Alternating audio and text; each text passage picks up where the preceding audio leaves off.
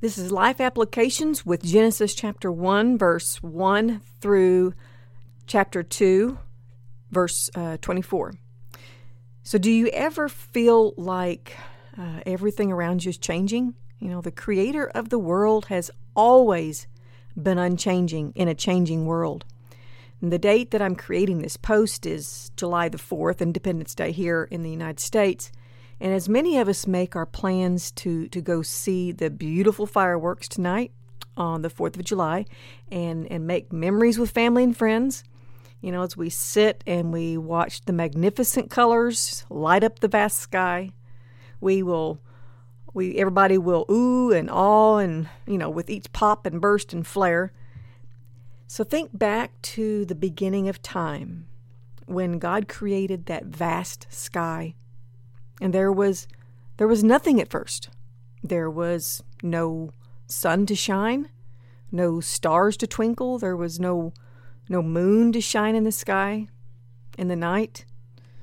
You know, there was nothing.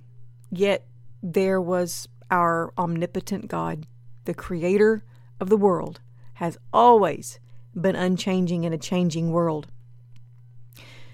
What would this world have been like you know, if God had not separated the land and the sea, you know, we would we would all be mermaids in, in a sea world. well, probably not, but that's what come to my mind. What would this world have been like without without animals? Well, there certainly would not be a Kentucky Fried Chicken or a McDonald's with burgers, and we wouldn't have our lovable fur babies or man's best friend. You know, what would the world have been like if God did not create man and woman? You know, some people may, you know, they may say that that might be, uh, you know, they might things might be better off without humans because of the evil sins, you know, the sin, the wars and killing and everything. Well, although that is a downside to the existence of humans, that is obviously not how things started out. You know, they were good and we're created to fellowship with our Heavenly Father and walk and talk with Him, you know, laugh and cry and rejoice together. That, my friend, has not changed. That is still God's will for His creation. And each of us were created perfectly in the image of God for Him and for His glory to worship and to fellowship with Him, to carry out His predestined plans for our lives, to, to touch and change the lives of others. God has not changed.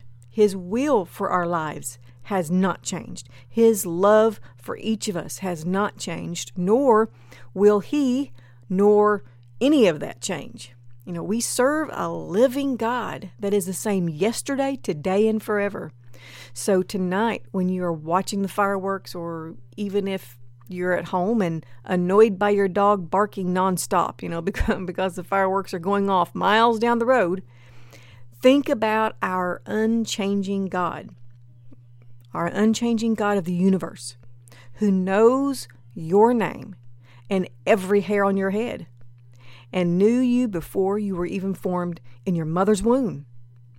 Even when the world around us, our lives, or even ourselves are changing, you know, whether for good, for bad, God, whatever. God will never change, nor will his love for you change.